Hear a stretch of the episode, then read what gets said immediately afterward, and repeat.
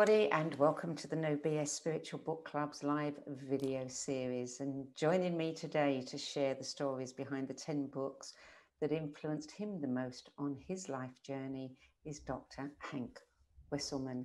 Now, I'm not going to read his full bio because it's far too long um, and rich. Um, however, I'm going to give you a few basic facts and a few teasers because we're going to learn more about Dr. Wesselman as we move on through the show. So, he is a scientist, anthropology and paleobiology, who's worked with various research expeditions since 1971 in the fossil beds of Eastern Africa's Great Rift Valley as a member of an international team seeking answers to the mystery of human origins. He spent several months in a safari camp in the Omo Valley of southwest Ethiopia, 600 miles, he says, from the nearest cold beer or hot shower. And he was with the superstars of the paleo community, which included Don Johanson, the discoverer of Lucy, the 3.2 million year old human ancestor who represents a key turning point in our story of human evolution.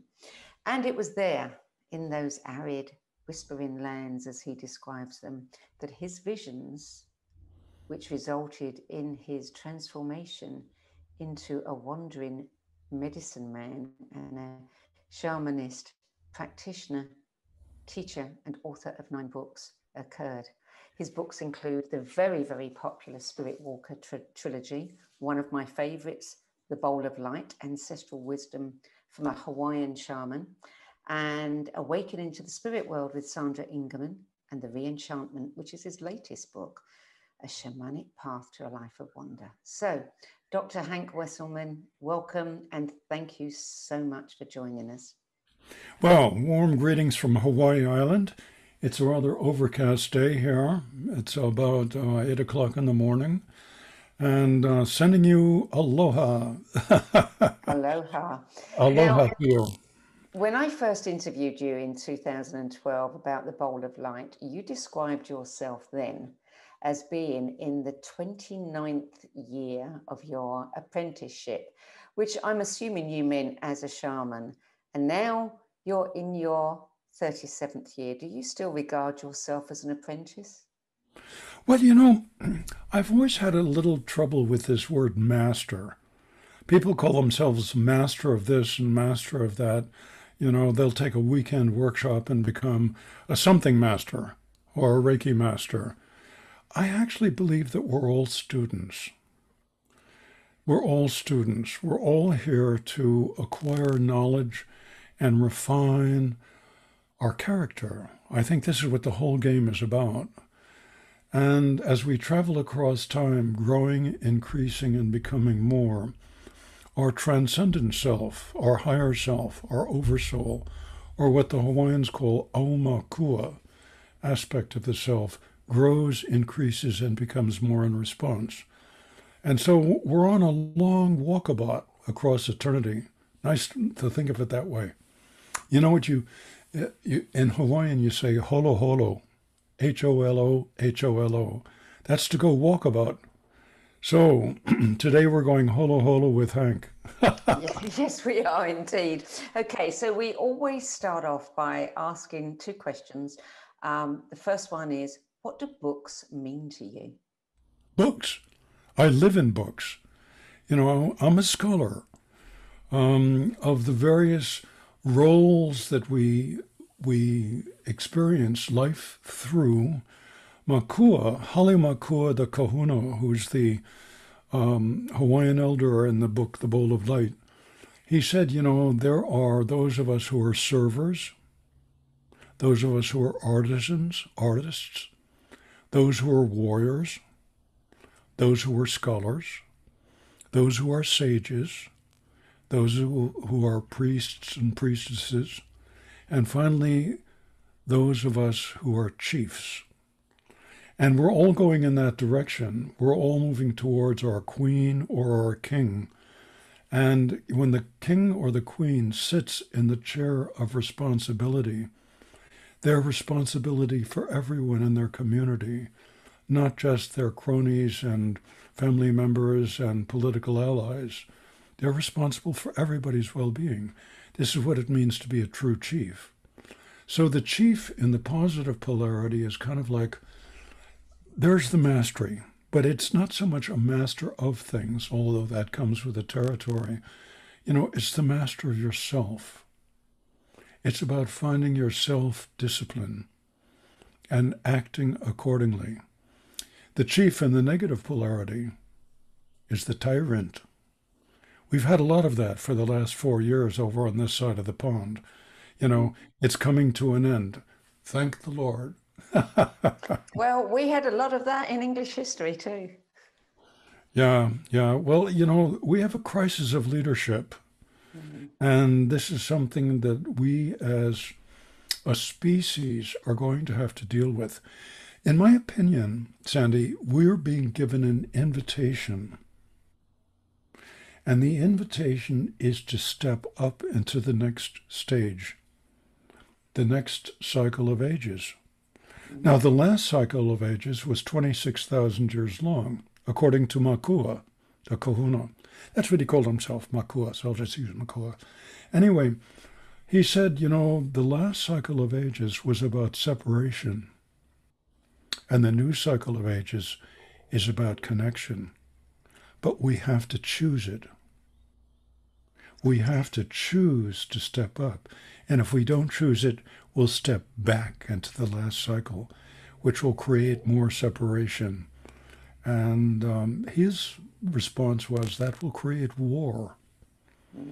So, you know, we have this choice in front of us right now.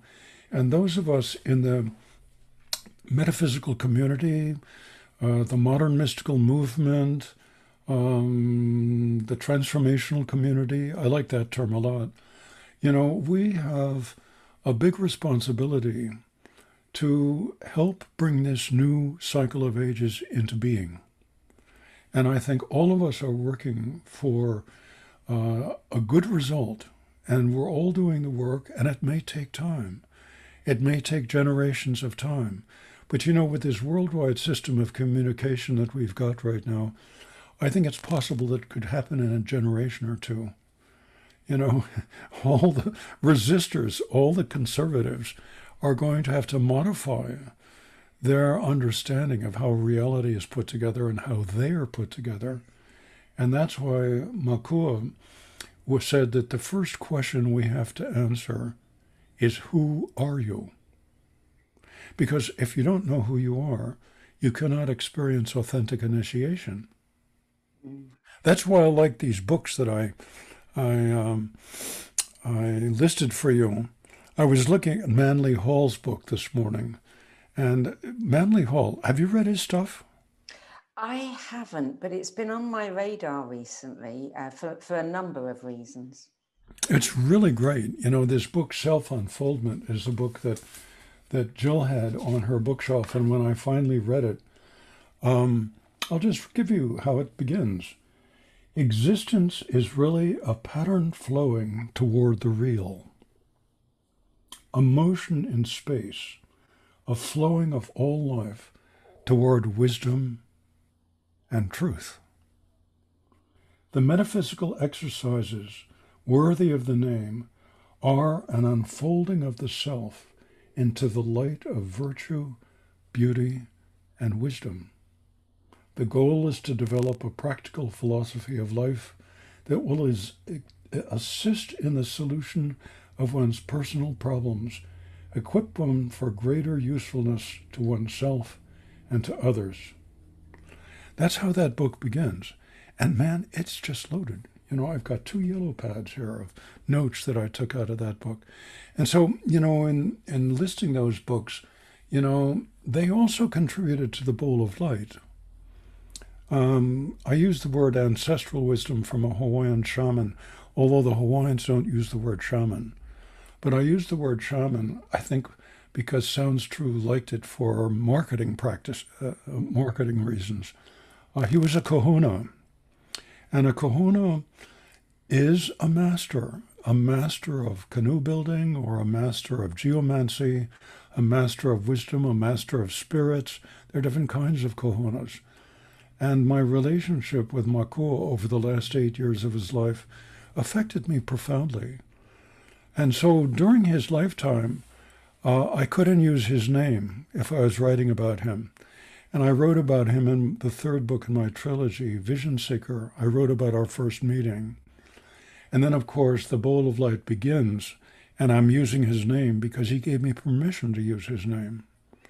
You know, most spiritual elders out here, they don't like to be named. They don't like to be known. You know, they they keep a very low profile. And the reason for this, I think, is humility. Mm. You know, in Makua's uh, worldview, when we become spiritual warriors, and he used the word warrior with deliberation because he was a warrior. That was his life role. And he was in five wars. The first was Beirut, and the last was Vietnam. He was uh, kahuna on both sides of his family, and so in his last tour of duty in North Vietnam, he was shot up very badly through his legs and feet. And he became crippled, essentially. He was in the hospital for five years. He was a very big man. He was a head taller than me, probably outweighed me by a hundred pounds. And so, you know, he finally dropped the material military warrior role and became the spiritual warrior who he was supposed to become. That was his responsibility. That was his kuleana. Yeah. So he said the path of the spiritual warrior is a very narrow one. And I can talk about this with you because you're a spiritual warrior. Right. about that, but um, I do want to talk more about Makua, but I'd like to kind of work our way through your list a little bit first.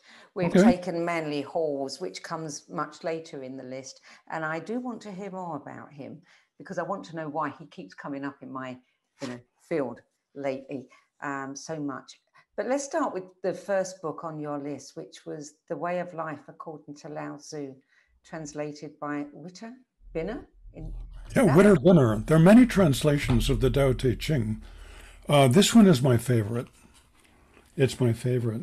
And it begins with uh, these wonderful sort of passages like the first passage is, existence is beyond the power of words to define. Terms may be used, but none of them are absolute. In the beginning of heaven and earth there were no words. Words came out of the womb of matter, and whether a man dispassionately sees to the core of life or passionately sees the surface, the core and the surface are essentially the same. Words making them seem different only express appearance. If name be needed, wonder names them both. From wonder to wonder, existence opens. Mm. And I, in your write up, you said, uh, How could this not be your favorite when the concluding lines of verse 99 are, And who will prefer the jingle of jade pendants once they have heard stone growing in a cliff. That's beautiful. It's A geologist actually was the one who passed me this book in back in the 70s. And that was before any of the mystical aspects of Hank Wesselman really had begun to express themselves. But that phrase really caught me. And so for about a year, I read all the different uh, versions of the Tao Te Ching that I could find, lots of translations, lots of interpretations. And the most recent one is that one, The Sages Tao Te Ching, which is about elders. And, you know, I'm in my 80th year now, believe it or not. Uh, I'll be 80 next August. And the Sages Tao Te Ching is really a beautiful, beautiful thing. Here's the same first chapter. Growing older either reveals or hides the mystery of existence. If you are becoming a sage, you will grow in trust and contentment. You will discover the light of life's deepest truths. If you are merely growing older, you will become trapped by fears and frustrations. You will see only the darkness of infirmity and death. The great task of the sage is learning how to see in the darkness and not be afraid. Very wise. Very wise indeed. Yeah. That's pretty good stuff. Pretty, Very good little, stuff. You know, I just keep it next to the bed and I open it at random and and um, you know just read anything that comes up. Uh, the 39th about stone growing in a cliff, he's got a different ending. He says, Don't believe the propaganda of gray, smiling gray haired consumers continuing the insane attempt to spend their way to happiness. You have become a sage, and you live at peace with all of nature. All the beauty of the world is yours. Mm. Yeah, I can understand why that appeals to you. It does. It does. I think, you know, there is a tremendous amount of uh, resource out there in the literary world. You just have to know where to find it. And that's what you're doing. Yeah. You're providing us with a template for, you know, metaphysics without the bullshit. If I could, I don't know if I can say that. Of course you can. It's the name of the oh. club. Yes. Yeah, you got to have a very well tuned bullshit antenna. Yes. When you get into metaphysics, because there's a tremendous amount of misinformation written by very well intentioned people. Mm. You know, endless angel books, for example. And these are people who really don't understand uh, what the angelic forces are and who they are and what they do. You know, and you get all this sort of myth, mythos knowing, um, rather than logos knowing, rather than direct experience. And so for me, you know, the shaman's path was a path of direct experience. You know, as we unfold spiritually, we go through four basic stages, in my opinion. The first stage is belief. And we can have different kinds of belief systems. We can have magical belief systems, like I believe that I can cure you through my intentionality, or we have mythic belief systems, where we delegate authority to some sort of angelic person or Jesus or God. We can have scientific belief systems. We can have rational belief systems. And belief systems are good as far as they go, and they can be very sustaining in the short term. But not much changes in your life in the long term. I mean, you can believe in God or Jesus for 20 years, and your life can be in the dumper, and you just don't get the fact that you're in the seat of initiation. So, when belief systems no longer compel us, the second stage kicks in. And the second stage is faith. Faith soldiers on when belief systems no, no longer compel us. But faith can take you in two different directions. In one direction, it takes you down the hill, back into belief. And that's what fundamentalism is. And the whole born again movement, uh, the fundamentalists, uh, Islamics, the Christians, the Jews, you know, this is a huge problem, fundamentalism. But when faith is doing its job, it takes us in the other direction. It takes us up the hill, not down the hill. And at the top of the hill is the third stage of spiritual unfolding, which is direct experience. And when you've had direct experience of these transpersonal forces on their own home ground, and you've had that awesome jolt that comes with that, it changes you and it takes you immediately to the fourth and final stage, which is personal transformation. That's why I think of us as the transformational community. That's what we're doing. Yes. And um, it's it's really a kind of revolution when you think about it. Um, but it's not a political revolution. It's a spiritual revolution about the unfolding of the soul. And it's about growth and it's about becoming who and what we're really designed to become as we travel across time. So, this is kind of where I've, you know, gotten into this stuff. And, you know, I might add that most of my colleagues are very deeply concerned because, you know, to write a book like Spirit Walker, would be considered careericide in the academic world. Yes. I mean, most academics would go to great lengths never, never to be associated with a book like Spirit Walker. Uh, but what can they do? The book is now in its 22nd printing and it's published in 14 languages. So, at some level, I've succeeded in what I tried to do. Whether it will work or not, that remains to be seen. Oh, I think it does. I mean, you know, people like yourself, Bruce Lipton, um, you know, William Tiller. Um, there's so many wonderful people, scientists, or who have had to deal with that kind of flack from their mm-hmm. peers. But you know, you talked about being a warrior. I mean, you're warriors for truth. Yes, the warrior, the spiritual warrior. Makua said, as spiritual warriors, there are three sacred directives. Sounds like a book title, doesn't it? It does. the four agreements, the three sacred directives. Well, I've written about that in the Bowl of Light already. And what he said was number one, you must love all that you see with humility. And when he told me that, I thought to myself, whoa, easy one first. Well, he's very clairvoyant, and he picked this up immediately. He said, Don't worry, I worked on that one for seven years. Number two, we're to live all that we feel with reverence. And this reverence is about respect, an act of respect for everything and everyone we encounter in life. And this is a very interesting term because, um, in talking with Makua, I remember one time we were in a in a restaurant drinking margaritas, and I was watching the way people were behaving and they were all behaving badly. Let's just put it that way. I said, Makua, why do people behave like that? And he kind of looked at me and said, colonial mind. I said, colonial mind? He said, colonial mind and Western mind is the same. The foundation stone for colonial mind is dominion, domination.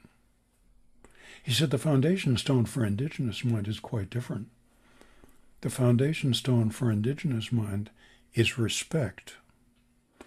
And I have to admit that in all my years in Africa, I was always treated with the utmost respect by the locals.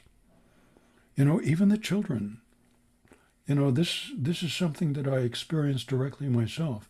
So we must live all that we feel with reverence. And that's very important. And finally, we must know all that we possess, and that includes what possesses us, with self discipline. And this is where so many of the guru types stumble on the path. They lose their discipline and they behave in ways which are inappropriate. And we don't have to go into that because we know all about that already. You know? So these are the three uh, sacred directives, and I don't always succeed. I mean, sometimes I fail. You know, sometimes I fail. That's what it's like to be on the path. You know, we are to love, we are to live, and we are to know, to gain knowledge through humility, reverence, and discipline. It's rather simple, don't you think? It is very simple. And I also think that it's you know, it's encouraging too because you said about failing. I mean, we are going to fail. We know we're going to fail. The fact that we know when we've failed, I find, is really encouraging because it tells us, yes, you're on the path. We got the lesson. We got the lesson. That means we learned the lesson. And once you've learned the lesson, there's no repeat. Mm. It's over. And then there are more lessons. Yeah. You know, this is what Makua used to emphasize. You know, we're here to learn lessons. We're here to drink from the four bowls. The four bowls. The first bowl is about the acceptance of the role that you're moving into. It's about your agreement to play the game. It's about Joseph Campbell's talking about the invitation, the call to adventure of the monomyth of the Voyager across time.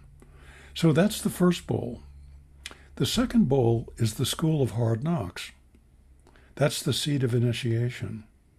This is where we learn uh, from all the problems that we've created for ourselves through which we are to learn our lessons. And Makua was fond of saying, Do you know what the meaning of the negative polarity is? He said, First of all, that's where we learn our lessons. And secondly, the result from the School of Hard Knocks is that we learn how to lose gracefully. You'll notice we're having a little problem with that with our current leadership. right, that's as close to politics as we'll get. Learning how to lose gracefully, that's very important. Yeah. Number three, that's where we're going to get smart. That's when we're going to achieve the goal of the quest, whatever the quest is for us. That's where, we're going, where we're going to achieve that knowledge and wisdom that we're here to achieve. And then the fourth bowl is about silence. Because the fourth bowl, you know, we don't want to just lay on everyone what we've learned and what we know. That will deprive those people of finding out for themselves what they who they are and what they're here to do. And when they find it out from themselves, they get the power that comes with that discovery. If you just tell them, oh, I can interpret that journey for you. I'm talking about a shamanic journey. Frogs mean, well, you know, that's all very nice, but, you know, it would be much more interesting for a person to really think about this and contemplate it, sometimes for a long period of time, and then suddenly they get it. We've all had that experience. Yeah, yeah. Well, the only experience worth having is our own. Yeah. Right? Yeah. It's interesting because you know, looking at your list of books, and there are so many books here that I would describe as just, you know, truth, wisdom, very simply stated. You know, you can't really argue with these, mm-hmm. you know, universal truths. Um, and it's interesting because that this list resonates for me so much with who you are who I've come to know you as from your books. You know, like, you know, your third book, Zen Mind, Beginner's Mind. Your fourth book is Essays in Zen Buddhist Ethics. You your fifth book, Cold Mountain, Poems of the Tang Dynasty poet Han Shan. I mean, you have all of your books, all of them, uh, classics. Mm-hmm. Yeah. Well, I was a, a very poor student of Zen for about 15 years. I say I was a very poor student because I was busy. I didn't have time to go sit in the zendo in the meditation hall. You know, I had a family, I had children, I had a job. I usually had three or four jobs to make enough money to live. And so my practice of Zen involved, you know, chopping carrots and changing diapers and, you know, just sort of being there, you know, just being fully present in whatever I was doing. And so um, I eventually crossed trails with a Zen master who is the author of The Mind of Clover, which is a very good book. It's about the Eightfold Path in Buddhism. And it really lays it out. It really lays it out. This man, Robert Aitken Roshi, he's now passed. He was the Roshi of a, a Sangha in Honolulu. A Sangha is a community in Honolulu. And he came over to the Big Island uh, where I was living in 1987 and led a long retreat, which is called a sesshin. And it involved, in a meditation center called Wood Valley, uh, we would get up at four o'clock in the morning. Within 15 minutes, we were sitting and facing the wall and we would face the wall all day with breaks every hour to do a kinhin, a walking meditation around the room. Then we would sit again. Then there would be little breaks for a little breakfast, and there would be a lecture in the morning from the Zen master, and then we would just sit the whole day. Listen, this was really hard. All my stuff came up. You know, all my failings in life, all of my demons came to distract me. And I wrote about this in the book uh, Spirit Walker, about what it was like to be in that sesshin and how one of my helping spirits, one of my power animals, came to fetch me and how I just had to go out of body and go with him, and then something extraordinary happened. But, you know, when I talked to the Zen master about visions, because my visions started spontaneously, I wasn't uh, taking any hallucinogens. I wasn't smoking pot. I wasn't drinking. Uh, they came uh, because I think the guys upstairs decided it was time for me to wake up and do what I was really supposed to be doing. And I'm talking about this happened in my 40s. So it's half my life ago. And so, you know, as this unfolded, it changed me. It changed me. And I guess I moved towards that which I was actually supposed to become.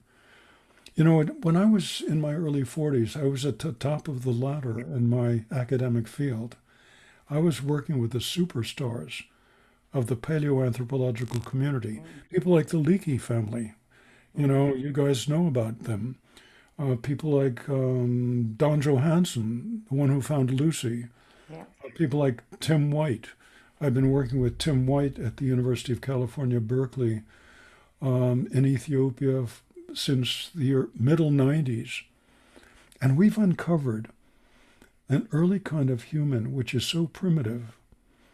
It's about four and a half million years old, uh, called Ardipithecus ramidus. In science, this thing is literally half ape, half human. It could be the famous link between humans and apes that Charles Darwin predicted we would eventually find in Africa. I mean, this is big science. Mm. Big science. This is like the holy grail of anthropology. So here I am at the top of the ladder. And then the guys upstairs, I think of them as the guys upstairs, sent in one of the big ones to see if I was ready.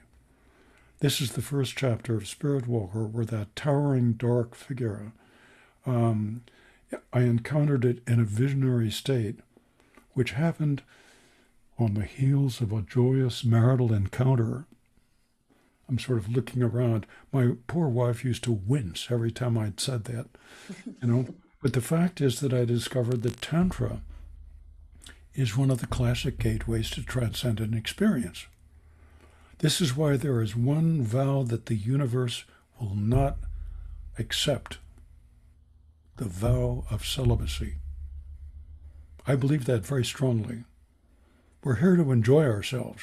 Mm. We're here to enjoy our bodies. You know, we're here to have a good time. I found a wonderful quote. Let me turn around for a second. I found a wonderful quote recently. You know, when students would ask Albert Einstein if he believed in God, he would look at them in his wise way. And of course, Einstein was an Asperger's, so he was socially rather undeveloped. But he looked at them and said, Well, the God I believe in is the God of Spinoza. So, I found this great quote by Baruch Spinoza. Spinoza, 1632 to 1677. He was a Dutch philosopher. And the title of the of this statement is This is God speaking. Get ready. What this is what God said to Spinoza. Stop praying. What I want you to do is to go out into the world and enjoy your life. I want you to sing, have fun, enjoy everything I've made for you. Stop going into those dark, cold temples that you built and say that they're my house. My house is in the mountains, the woods, the rivers, the lakes, the beaches. That's where I live, and there I express my love for you. The only thing that's sure is that you are here, that you are alive, and this world is filled with wonders. Well, ain't that that's, the truth? That's 400 years ago, and that, that statement came out. It's a pretty good one, don't you think? Yeah, the original conversations with God. Yeah, yeah. Yeah, Well, those yeah. those are interesting. Did you like them? Um, to be honest, I've only ever dipped into it. It's never really grabbed me or attracted me enough to want to dive deeply and read all of it. There have been quite a few books like that that are considered classics in their own right, but I just follow my intuition and uh, I, you know, I know what I like. Well, you know, I have to agree. I felt the same way.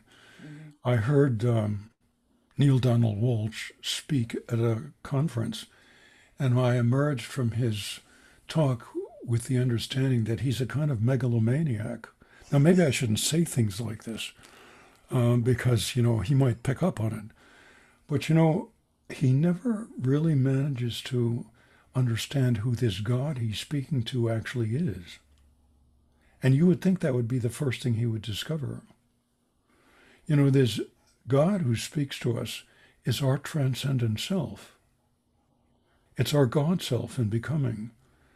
It's our higher self, our oversoul.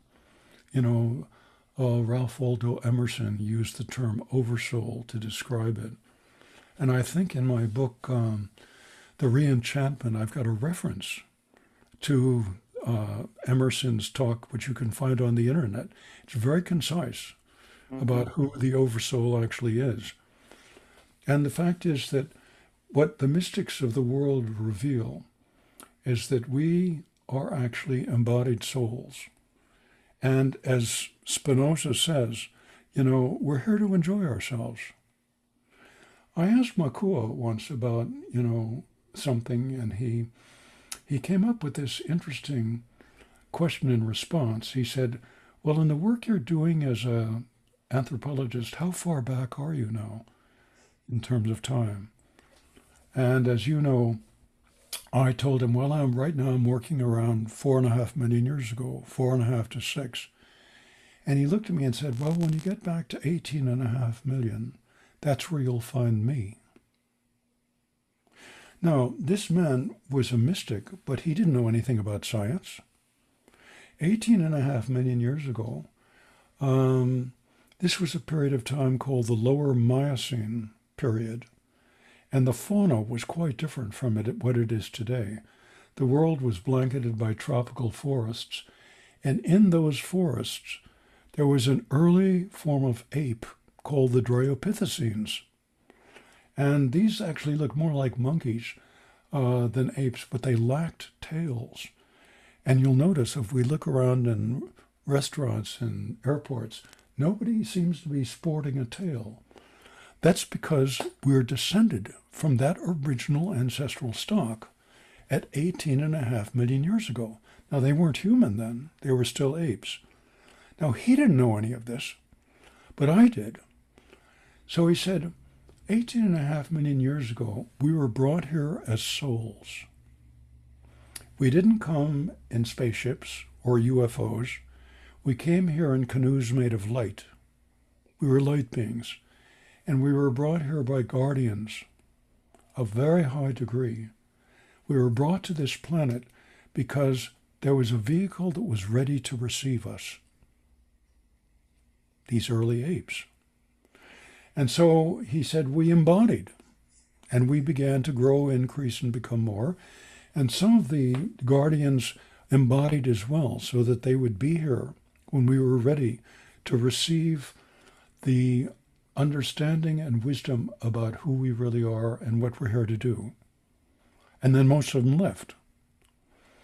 So I begin to think, you know, and he's watching me.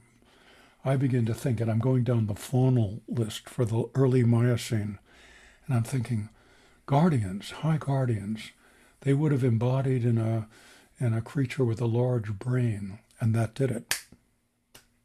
The cetaceans, the whales and the dolphins. Now, whales and dolphins go back to the Eocene, which is about 50 million years ago.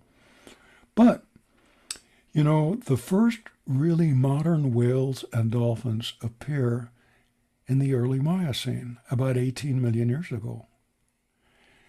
And Makua looked at me and said, You got it. Now, I hadn't said a word.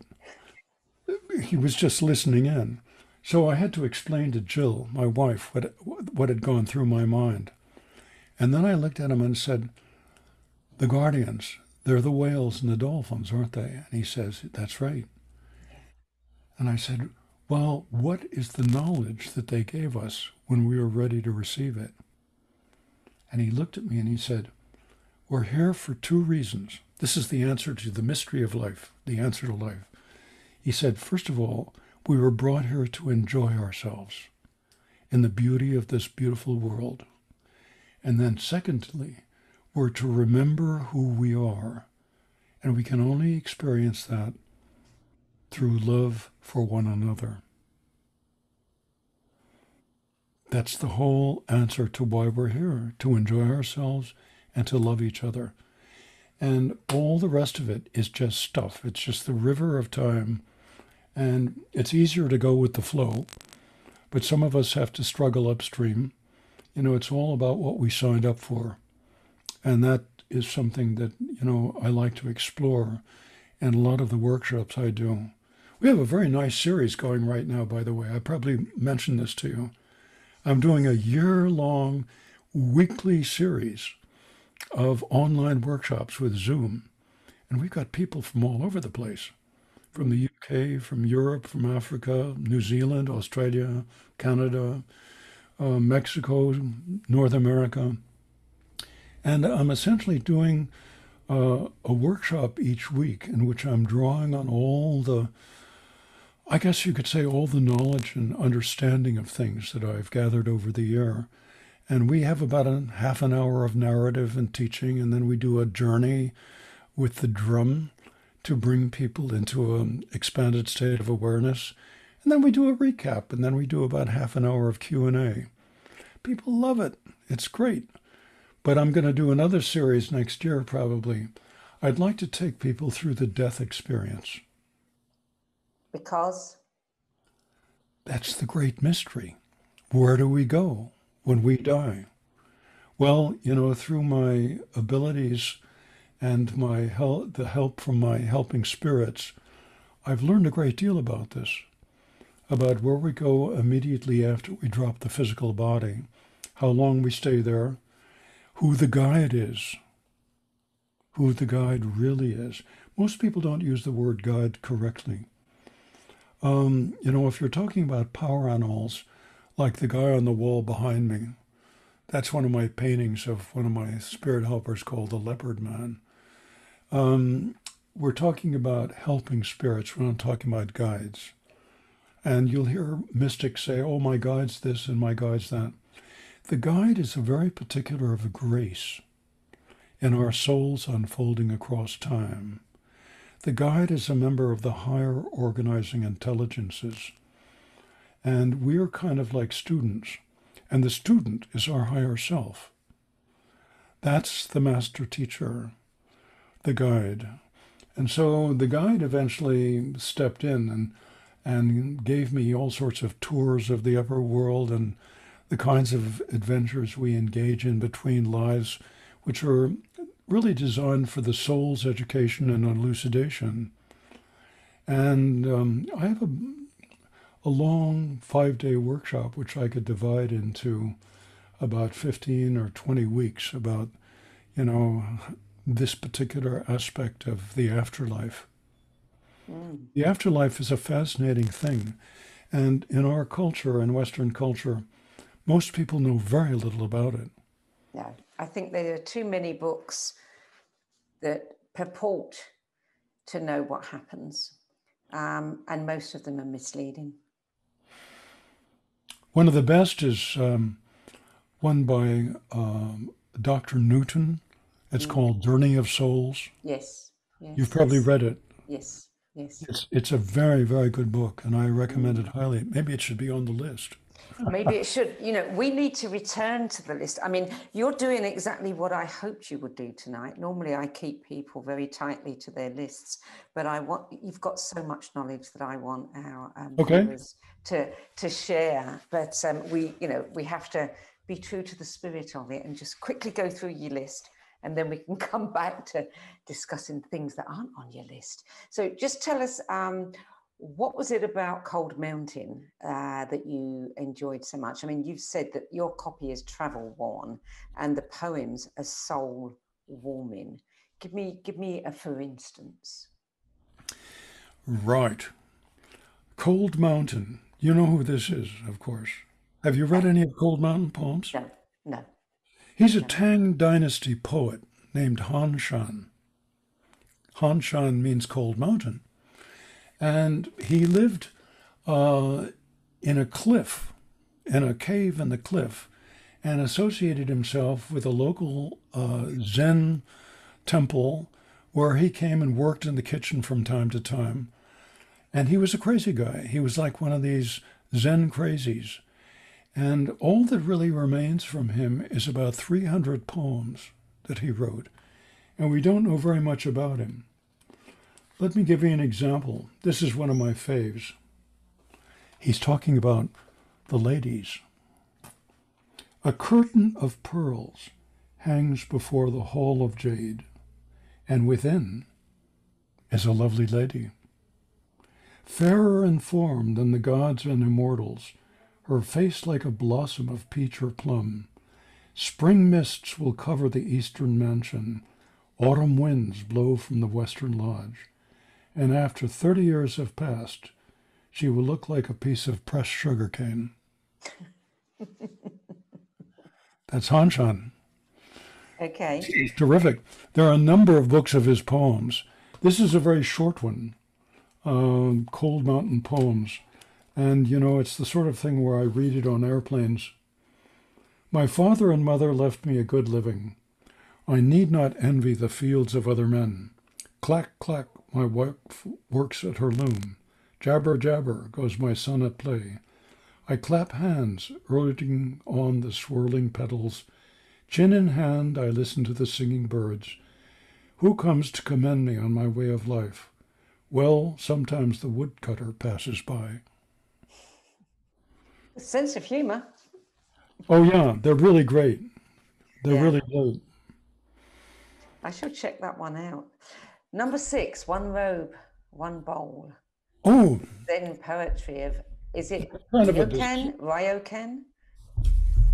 Ryokan. Ryokan. One Robe, One Bowl Yeah. is a wonderful compendium of Ryokan's poem. Ryokan was a 19th century Zen master, uh, Japan, of course, who lived most of his life as a recluse. And he wrote wonderful poems about his, about his life. I just pick one at random. Alone, wandering through the mountains, I come across an abandoned her- hermitage. The walls have crumbled, and there's only a path for foxes and rabbits. The well next to an ancient bamboo grove is dry. Spider webs cover a forgotten book of poems that lies beneath a window.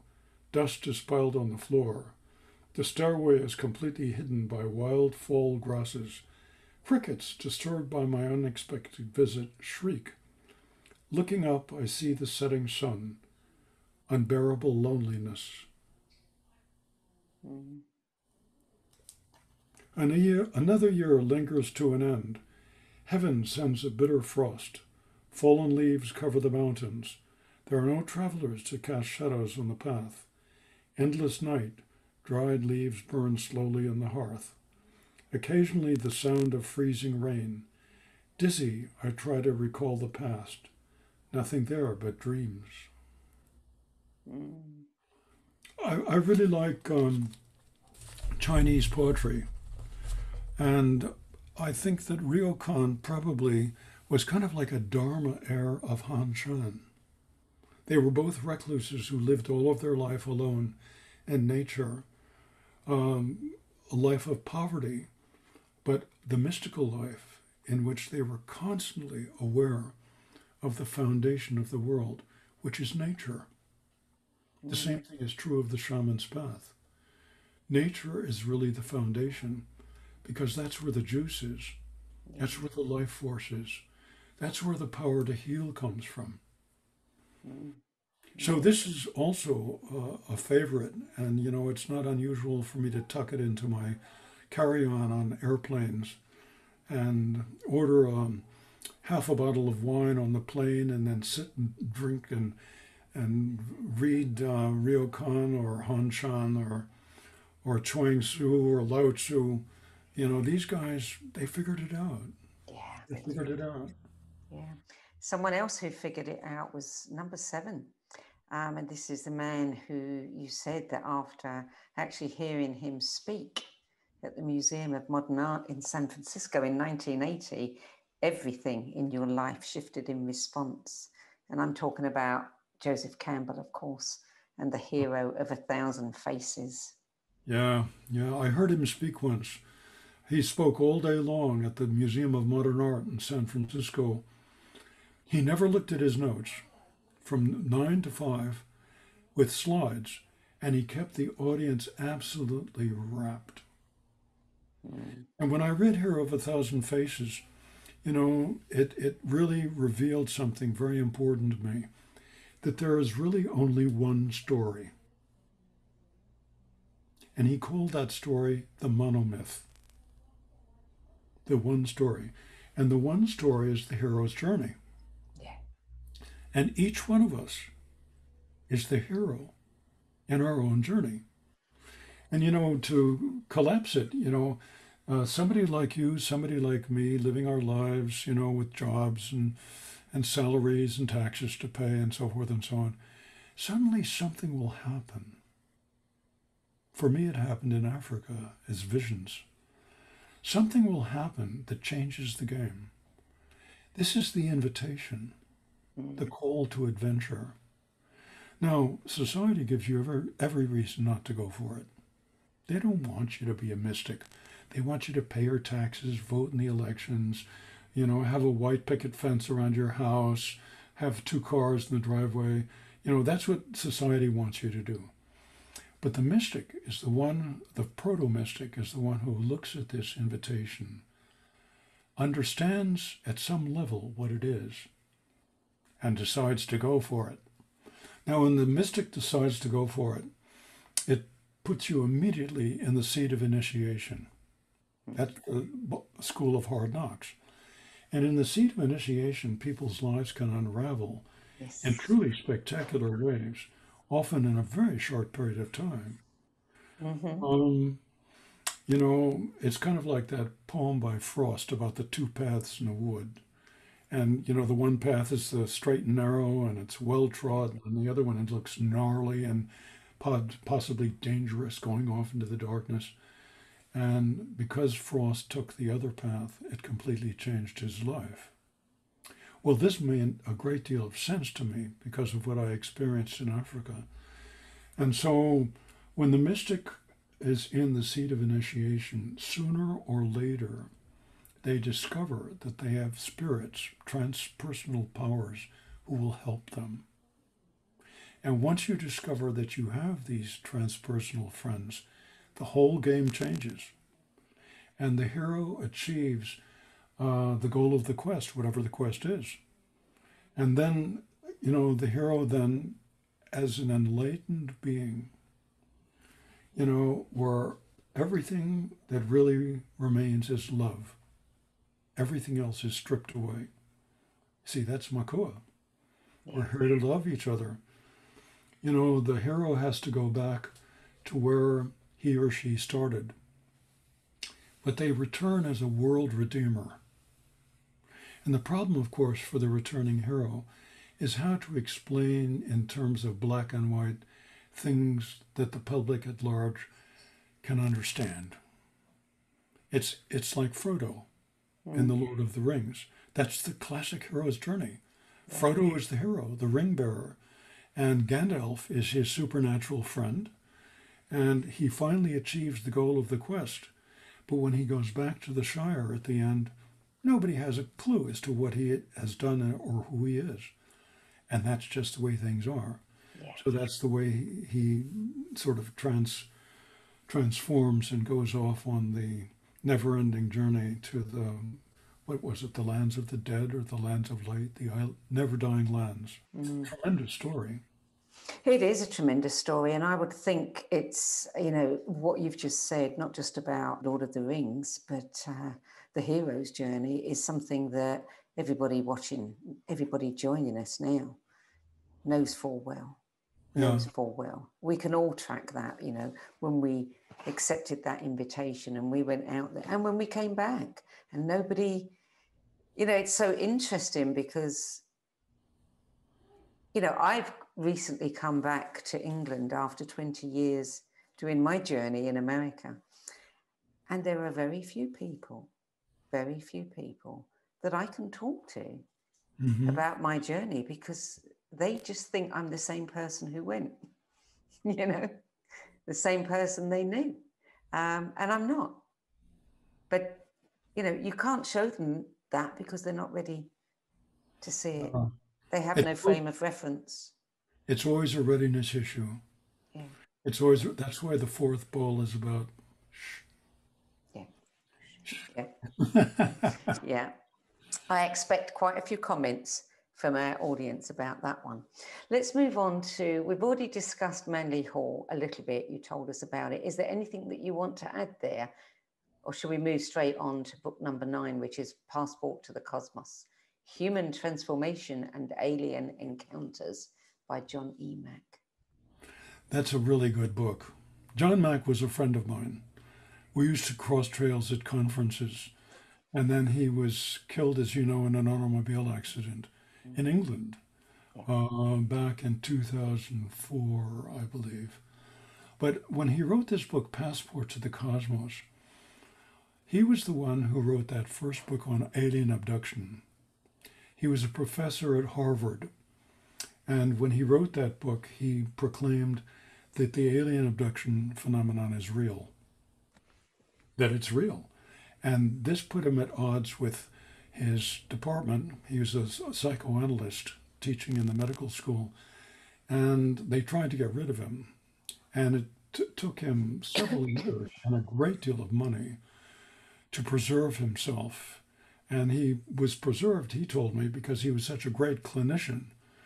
You know, they couldn't get rid of him. But the passport to the cosmos is about the alien abduction experience and how it interfaces with shamanism. And how the shaman is the one, you know, as you know, I may have said this already, the world is being divided into two halves the world of things seen and the world of things hidden. The shaman is the one who learns how to expand their consciousness so that they can see into the world of things hidden. And so the equating of the alien abduction experience, these aliens may not be aliens at all. They may be transpersonal beings. They may be spirits. Passport to the cosmos, human transformation and alien encounters. Here's, I just opened it at random. Alien forms and the human psyche. Now, this is written by somebody who's got impeccable credentials, just impeccable. He's a scientist. And here, it's possible that each of us contains potentially within our being virtually all possible levels of consciousness. From a visitation may have something, to, the form of a visitation may have something to do with the direction of consciousness of the individual at a particular time in that person's life journey. Um, aliens assume at first a form or forms that are familiar or comprehensible within the individual's own perceptual background and framework. Framework. Although strong propensities as a healer had drawn people into the nursing profession, this person, one of his uh, students, always had a great interest in other cultures and studied anthropology in conscious in college. And you know, he really brings. Uh, he talks about Credo Mutwa, for example, um, the Zulu shaman in South Africa. The only time he really felt fear, Credo said, was when a mob was preparing to burn him alive for pouring gasoline on him. I had that experience in Nigeria when I was there on the Peace Corps. Africans believe that if you're burned to death, your soul is destroyed as well as your body, and that the soul will go into the darkness so that the person can never be reincarnated. Credo told Bradford Keeney, Bradford Keeney is another uh, writer in, about shamanism, that after being stoned by a mob in Soweto, he was pronounced clinically dead. He then saw the tunnel, the great place of light that has become familiar in accounts of near death experiences. For Credo, this was the Great Spirit showing him its face. This is from a professor at Harvard.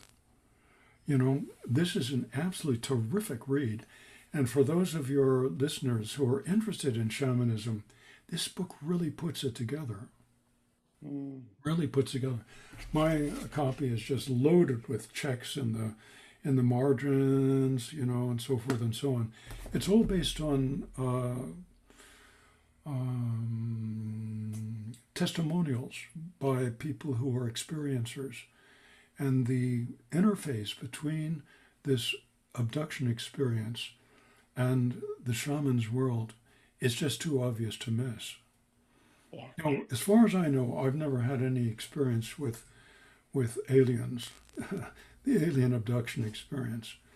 Although, in my book uh, Vision Seeker, there was a brain scientist who read Spirit Walker and wrote to me and sent me uh, a shaft of reprints. A lot of them were in French. And he said, I've just read your book, Spirit Walker, and I think I know what you're doing. Now, in Spirit Walker, I went to great lengths to describe exactly what I experience as well as uh, how I experience these visionary states of consciousness. This got really good in Vision Seeker, the third book. Anyway, this man uh, said, I think I know what you're doing. Can you induce this state voluntarily? Well, after years of having these visionary experiences, my subconscious, what the Kahunas would call the body soul, learned how to do it, and I can do it anytime, any place. This is part of what the discipline is, I think. Mm. And so I said, Yes, I can. So he came to California. I was living in, in Sacramento at that time. And he set up a lab in his hotel room with an EEG machine. He'd been working in Brazil for eight years. And he'd been working with a woman named Gilda Moura, who's very well known in the parapsychology field. And they'd been gathering topographic brain maps of individuals in altered states of consciousness. Now, these included shamans, trance mediums, you know, virtually every family in Brazil has a trance medium in it, um, psychic healers, um, energy workers. They had a large sample. They had over 100 um, with an EEG machine brain maps of people in altered states of consciousness. So he said, uh, I have found 10 people who claim that they can achieve these very high frequency brainwave states. And I'm wondering if you can achieve them. Well, to make a long story short, he hooked me up to this machine. It took me about an hour and a half to do it. I should have a photograph with all these electrodes coming out of my head, you know, with the skull cap and, you know. So he said, he was sitting behind me on his laptop. And he said, okay, let me see if there's any unusual brain activity, organic brain disease, temporal lobe epilepsy, I was clear. He said, Well, let's see how you do this. So I thought I'll give him a good one. So I don't know what I do, Sandy. I just do it. And I filled with these tremendous soaring feelings. I mean, it's the word ecstasy doesn't describe it. It's just incredible, this feeling. And so I think it involves chakras and energy and all sorts of things, but I don't really understand it. So I give him a really good one and I hold it for about 30, 40 seconds.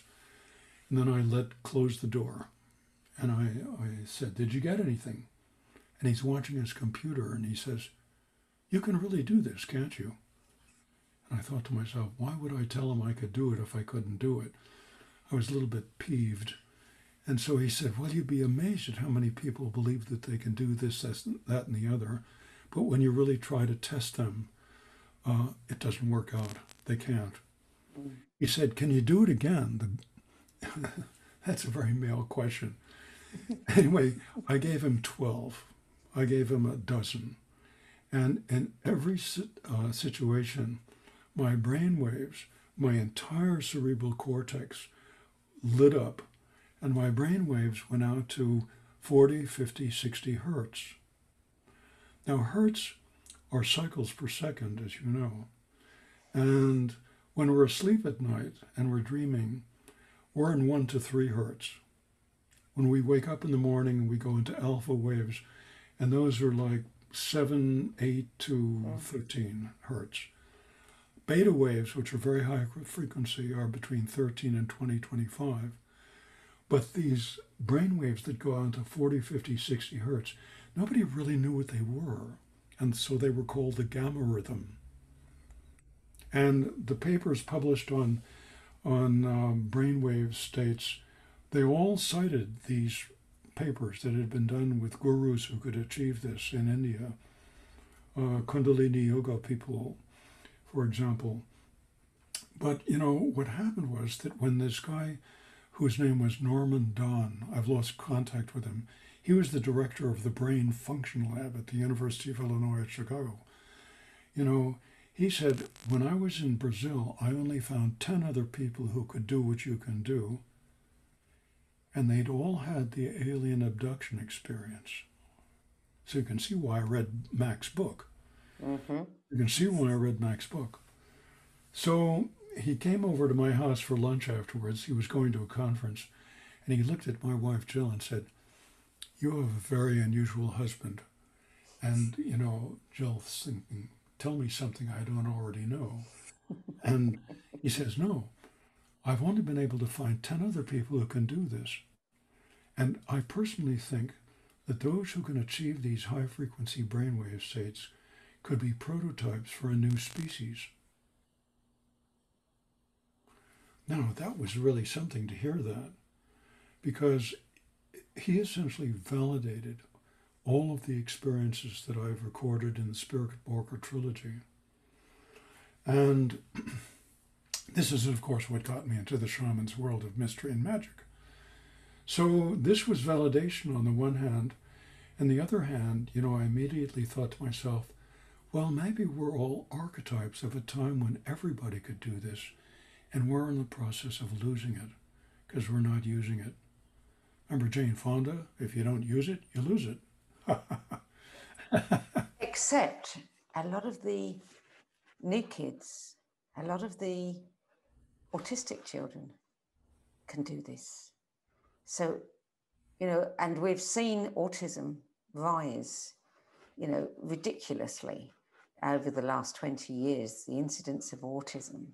And I know somebody who works very closely with these children, mm-hmm. and the multidimensional abilities that they have are quite phenomenal. So I do think that, you know, they are the templates of who we can become, who we have the possibility to become.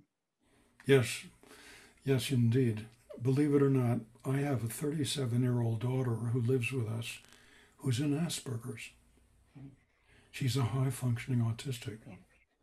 And she's extraordinary. Yes. You know, she forgets nothing. For example, I was asking her about something in Lord of the Rings uh, not too long ago. She gave me this strange look and said, Well, look in the second book. I think it's page 273, maybe halfway down the page. Now, the Lord of the trilogy, she's got the whole thing in her mind. So I looked it up, and by God, there it was. You know? But living with her is, is quite an adventure. She's quite different. Yes. And um, she sees absolutely no reason to get involved in relationships. Asperger's is about soci- uh, socialization.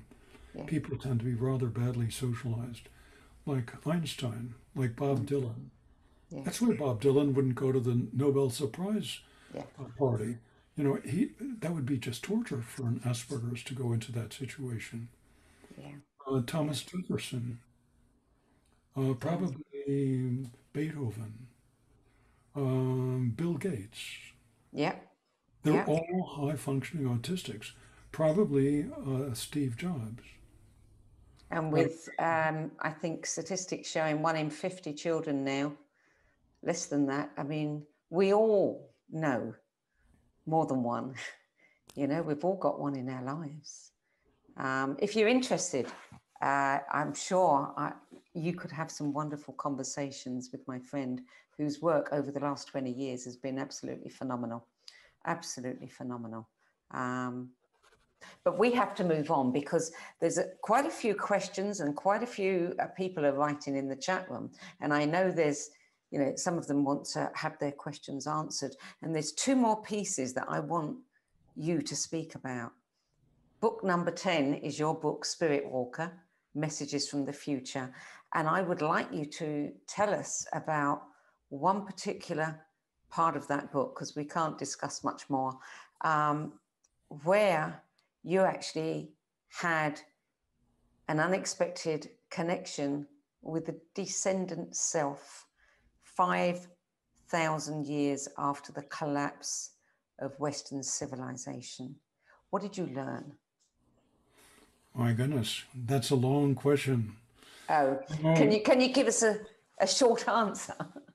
well, you know, the Spirit Walker trilogy is about my connections with this man. And it happened completely spontaneously after I had had that initial initiatory experience while I was still living at Berkeley. I moved out here to Hawaii uh, in 1985 with Jill, and one child had been born by then. And I began to have these extraordinarily detailed visionary dreams happen to me in the dream state, in which I would have this classic out of the body experience and I would find myself sort of traveling along this line of light in this vast, lacy spiderweb like um, matrix. It's the matrix. And I would black out, and then I would come out, and I was in somebody else's body. I was looking out at a world I'd never seen before through the eyes of a man. And I was merged with him in some way, which is very difficult to describe. It's easier to experience than it is to describe. But in the beginning, he was completely unaware of the fact that I was there. In other words, we have two souls in one body, two awarenesses in one body. I discovered very quickly that I could access his memories. So I began to learn a great deal about him and his community. This is a man of Hawaiian ancestry. That wasn't surprising to me because I was living in Hawaii, but he's not in Hawaii. He lives somewhere on the western coast of North America in uh, an environment which is more like that of Costa Rica or the Amazon. In other words, greenhouse warming's worst case scenario has created this massive biome shift in which everything moved north, including the uh, pine forests. They're probably up somewhere and when I connected with him at the first time, he was in the process of leaving his community to engage in a quest of geographic investigation into the interior of the lost continent of America. Because when his ancestors arrive on the North American coast, there are no cities, there are no people, there are no freeways. Everything that we take for granted is gone. No Starbucks, no BMWs. And they set up camp, and I'm, I feel, I think I understand that he is about a seventh, sixth or seventh generation descendant of this initial migration, which engaged over a hundred voyaging canoes that came from the home islands and traveled all the way to North America.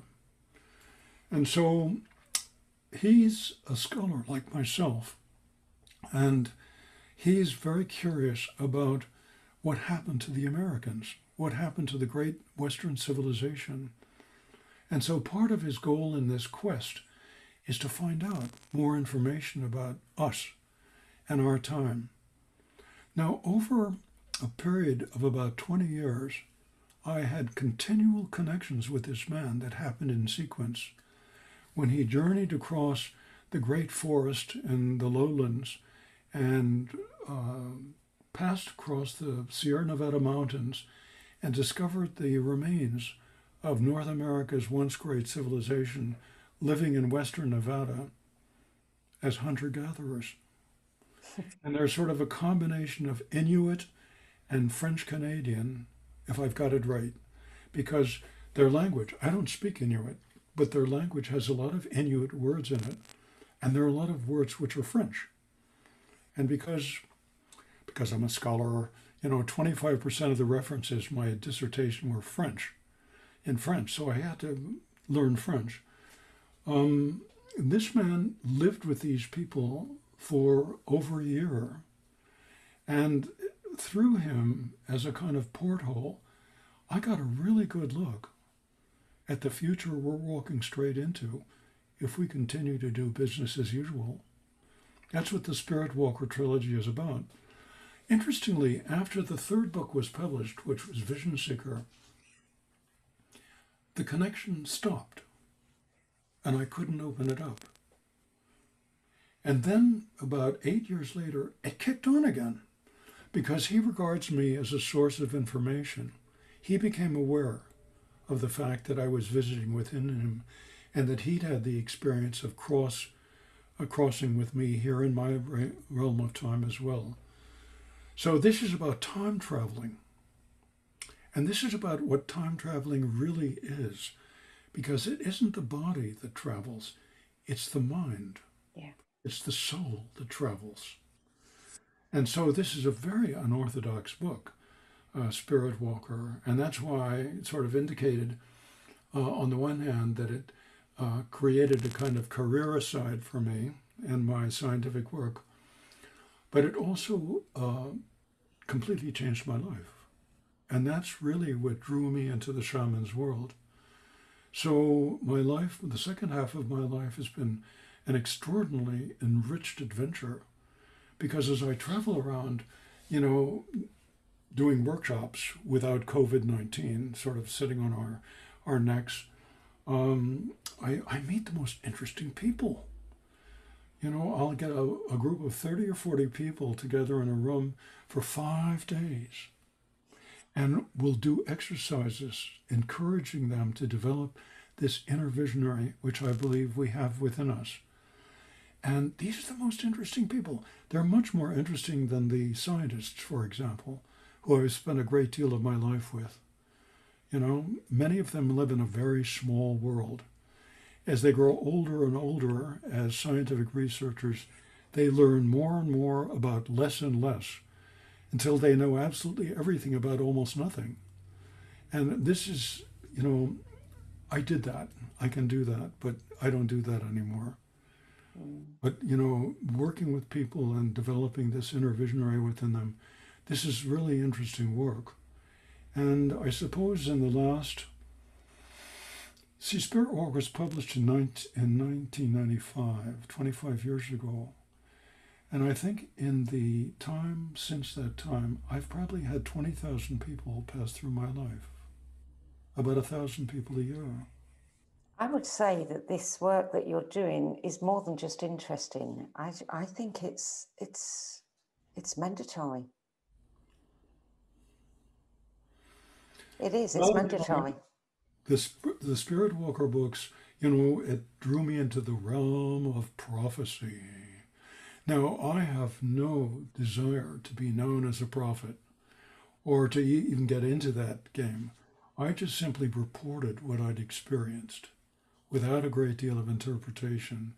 But the chapters in between the visions, you know, my life began to respond to what was happening to me. And so I kept track of it because I kept trying to figure out what this is really all about. And I think I was given this information for a reason. And my job was to get it out there. And I did that. And now those books have a life of their own. And you've and done a, you've done a wonderful job of it, Hank. Yeah, they'll either help to bring that new cycle of ages into being, or they won't. But I gave it my best shot. Um, tell everybody about your book, The Reenchantment. This was the last interview you and I did about this book, which was about two or three months ago. A Shamanic Path to a Life of Wonder. It's, it's one of those books that had me sitting up in bed at three in the morning going, oh my God, oh my God, oh my God, um, with some of the information that you shared. If people haven't read it, I highly recommend you do read it. I mean, I recommend all of Hank's books. That one was quite something for me. Um, and I'm not going to say any more other than I'll be really interested if anyone reads it to hear whether they too had the same reaction that I did because you went out on a limb there and you shared information that not many people are brave enough to share. And I want to applaud you for that because. Well, thank you very much. I thought it was a phenomenal book. Well, thanks a lot. I'm glad you enjoyed it. I did. I did. Okay, that is it. I mean, I've had so many messages of people saying how much they've enjoyed this conversation, how, you know, they could listen to you for hours.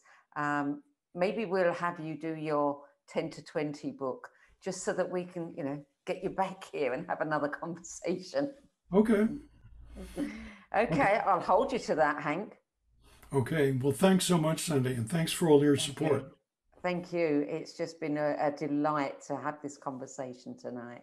So we're going to leave it there, everybody. You can find out more about Hank's work at his website, sharedwisdom.com. All kinds of great information there. And do check out his courses. Um, yeah, what can I say? You, you will grow mightily um, from taking part in those. Hank Wesselman, thank you. Thank you too. And to everybody at home, thank you for joining us. We'll be back again next week with another No BS Spiritual Book Club video. Um, okay, that's it. Thanks, everybody. Bye bye.